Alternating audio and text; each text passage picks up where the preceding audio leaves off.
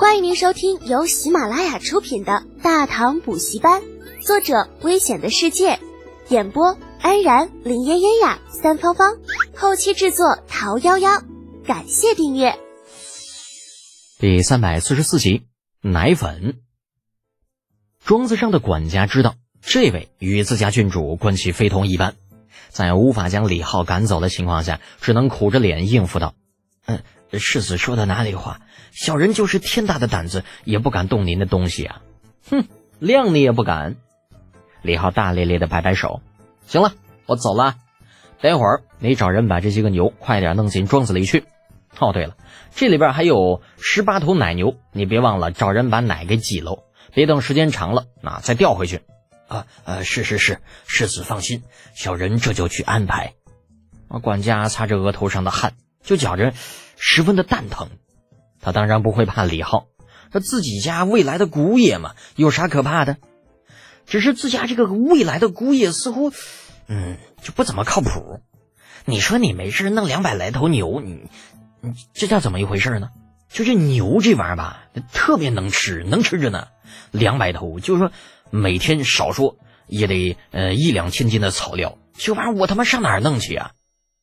欲哭无泪的管家急三火四的安排好了庄子上的事情，连晚饭都顾不上吃，急急坐上马车进城找任成王汇报去了。那李道宗一家正聚在一起用了晚膳，啊，见庄子上的管家来了，任成王停下筷子，嗯，老钱呐，你怎么回来了？莫不是庄子上出了什么事情？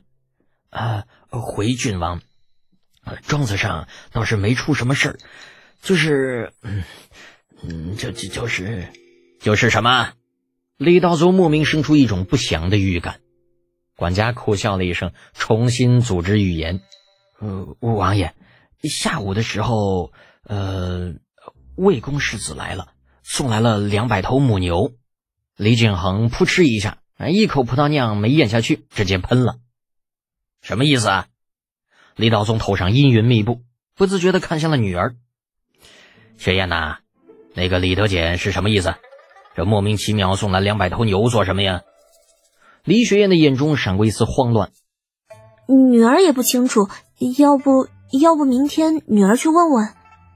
李道宗不置可否的摇了摇头，想了想，你觉着他会不会是想要碰瓷儿？父亲，女儿觉得德简应该不是这样的人。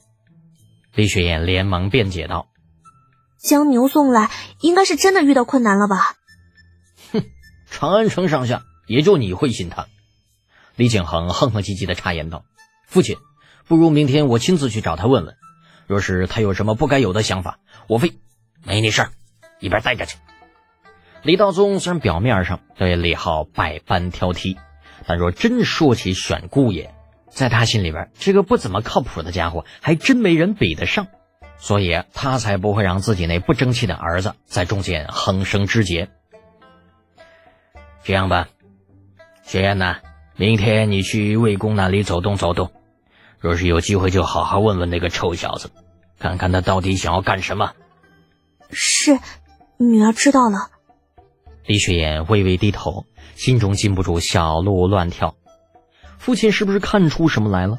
否则为什么不让别人去问，非让自己一个姑娘家去呢？忐忑不安中度过了一夜。李雪岩第二日早早离开王府，带着四个丫鬟去了魏国公府。本以为李浩应该在呼呼大睡，那结果没有想到，来到魏国公府，下人竟说少爷昨天晚上根本就没回来。于是雪原郡主又转到东市，终于在养心斋找到了失踪了一个晚上的李浩。那家人当面，李浩停下手中的炭笔，诧异道：“咦，你怎么来了？”看着李浩憔悴的样子，李雪岩柔声道：“昨晚又是一夜没睡吧？”李浩不好意思的挠着头：“嗯，这不是在搞一套提炼设备吗？一个没注意，嗯，就忘了时间。”唉。你呀，什么时候能知道照顾自己呀？李雪岩轻声数落了一句，身后梅香等四女立刻有人上前，将李浩桌上已经喝干的茶水拿走，重新冲泡。另有两人上前打开窗子。那铁柱就是个大憨憨，就指望他照顾李浩，还不如指望李浩照顾他呢。这太阳都升起老高了，就那会啊，那大胖东西竟然还窝在角落里边睡得十分的香甜。那显然是昨天晚上发现没有自己什么事跑到一边偷懒去了。李浩也不是一个会照顾自己的人，除了开始的时候给自己泡了一壶茶，嗯，坐下来之后就再也没有起来过。茶喝干了也不知道。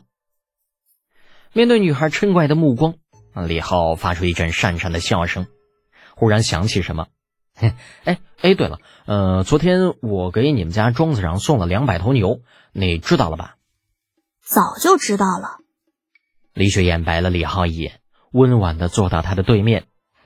你突然送来两百头牛，把钱输吓得够呛，连夜就进了城，跟父亲通报了此事。李浩满不在乎的摆摆手，端起由梅香刚刚冲泡的茶，激溜了一口。你知道就行。我跟你说啊，呃，那牛先在你家庄子上放一段时间，回头我有大用。看着李浩的样子，女儿就觉得这心里头啊有些堵得慌。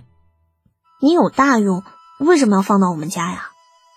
我家没地方，就再说了，那两百头牛呢？那家伙老能吃了，就放我家也喂不了啊！啊，雪燕小郡主就差点被气得开裂喽。哦，你家没地方，就就就放我家，那合着你家喂不起，我家就能喂得起了？不过想想还是算了。李雪燕知道李浩就是这臭德行，你永远没办法啊跟他用正常人的方式去交流。那算了，嫁鸡随鸡，嫁狗随狗吧。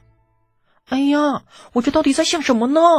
啊，想到嫁人，李雪燕那脸腾就红了。李浩并不知道女孩想到了什么，见她脸色通红，关心的问道：“我看你脸色不大好看呐，是不是？嗯，那个来了。我跟你说，关键事情要多喝热水。大唐虽然民风开放，但李雪燕到底是个未出阁的姑娘啊，哪有勇气跟一个男人探讨那个？”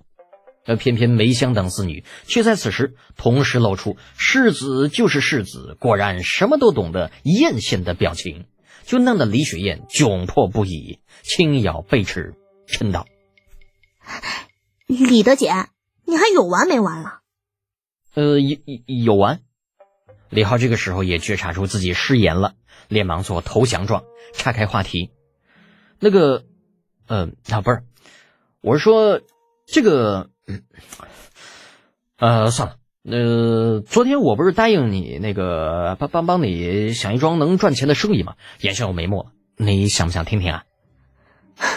想说就说。宣言小郡主没好气的说道，哪怕知道李浩之所以那样是出于关心，可小女孩嘛，毕竟是面嫩啊，就算私下里都不一定能够接受得了，更不要说这里还有外人。李浩摸摸鼻子。决定好好表现，争取宽大处理。是这样，我打算弄一套奶粉生产装置，把这牛奶通过烘干处理，使其变成粉状。我把它命名为奶粉。这种东西易消化、耐储存，最重要的是营养丰富，常喝美容养颜、延缓衰老，好处多多。巴拉巴拉巴拉说了半天，李雪燕是越听越迷惑。那照你这么说，奶粉和牛奶似乎没什么区别吧？啊，当然有区别啊！就单单是耐储存，就是奶粉的优点。你要知道，牛奶是很容易变质的，挤出来必须要抓紧时间喝掉，这就造成了牛奶不容易普及的弊端。但是奶粉就不一样了，奶粉至少可以存放三个月左右，除去运输的时间，货物到了地头，百姓买回去还能再继续存放一些日子。见李浩说的认真，李雪燕也开始站在他的角度考虑问题。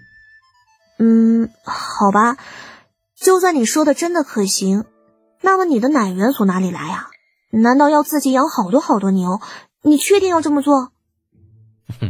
哼，我当然不会养牛啊！那真要养，也是你来养，毕竟这是你的生意，不是我的。啊，这这这话，这也太不负责任了吧！李雪燕气得小嘴都嘟嘟了起来。狠狠的盯着李浩，啊，你，哎，你别生气啊，我跟你开玩笑呢。见李雪燕好像真的生气了，李浩连忙解释道：“其实啊，这奶源的问题有好多解决办法。其中最省事儿的莫过于直接从草原上收购。毕竟对于那些牧民来说，牛奶、羊奶多到可以随意丢弃，我们可以用很低的价格收购。李雪燕的眼睛一下就亮了，这个主意不错。如果你的奶粉真的可以生产出来，的确有很大的利润。李浩群笑着摇头：“ 不是我的奶粉，是你的。”啊，我的。李雪燕愣了一下，随即扭捏的说道：“德姐，其实，其实昨天的事情。”李浩打断他：“放心，我知道昨天那事情啊，都是我堂姐撺掇的，跟你没啥关系。不过呢。”我也不怕跟你实话实说，这桩生意太大了，我堂姐不应该说金王根本就吃不下，所以大头还是在你这里。啊，你你怎么？女孩一下抬起头，眼底却是闪过了一抹轻松。